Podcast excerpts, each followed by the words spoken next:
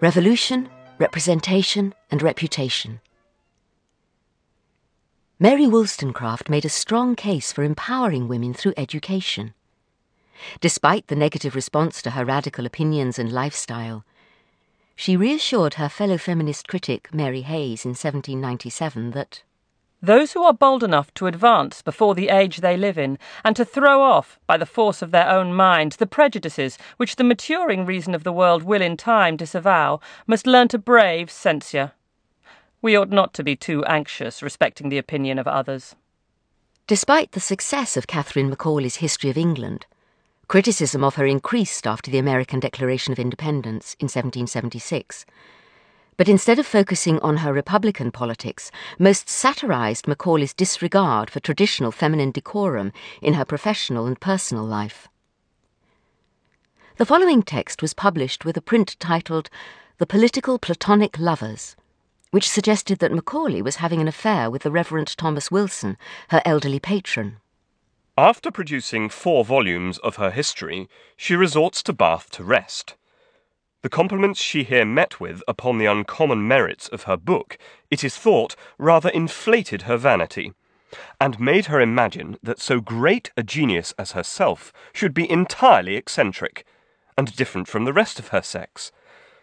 Accordingly, we find she, upon most occasions, affected an absence that would have been ridiculous in any other female.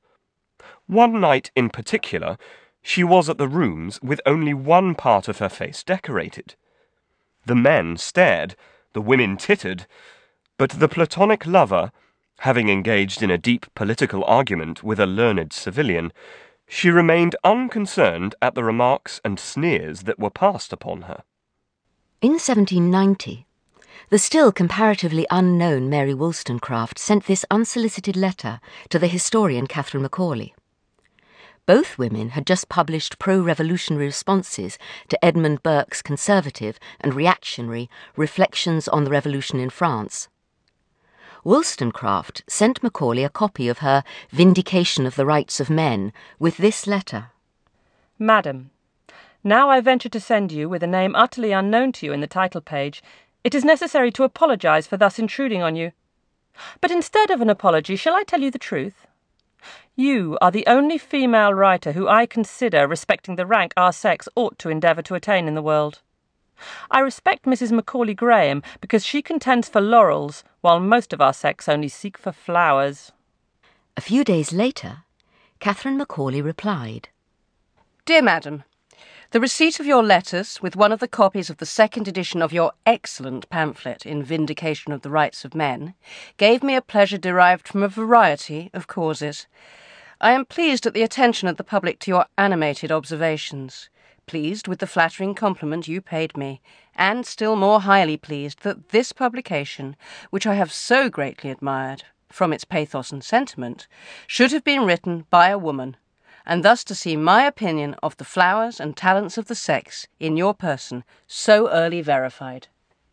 Wollstonecraft's Vindication of the Rights of Woman, published in 1792, argued that English women had been forced into narrow roles within society, denied access to education, and treated as frivolous creatures whose purpose was only to please men. Advocating serious study to lift women from sensation to intellect, Wollstonecraft's rallying cry was aimed at the radical reform of Britain as a whole. It is time to effect a revolution in female manners. Time to restore them their lost dignity and make them, as part of the human species, labour by reforming themselves to reform the world. Richard Polwhele's poem, The Unsexed Females, is an anti revolutionary tirade against independent minded feminist writers. For Polwhele, these women were unsexed by the masculine behaviour of publishing political and seditious opinion. Chief among his unsexed women was Wollstonecraft, whom no decorum checks. Arise, the intrepid champion of her sex. O'er humbled man assert the sovereign claim, and slight the timid blush of virgin fame.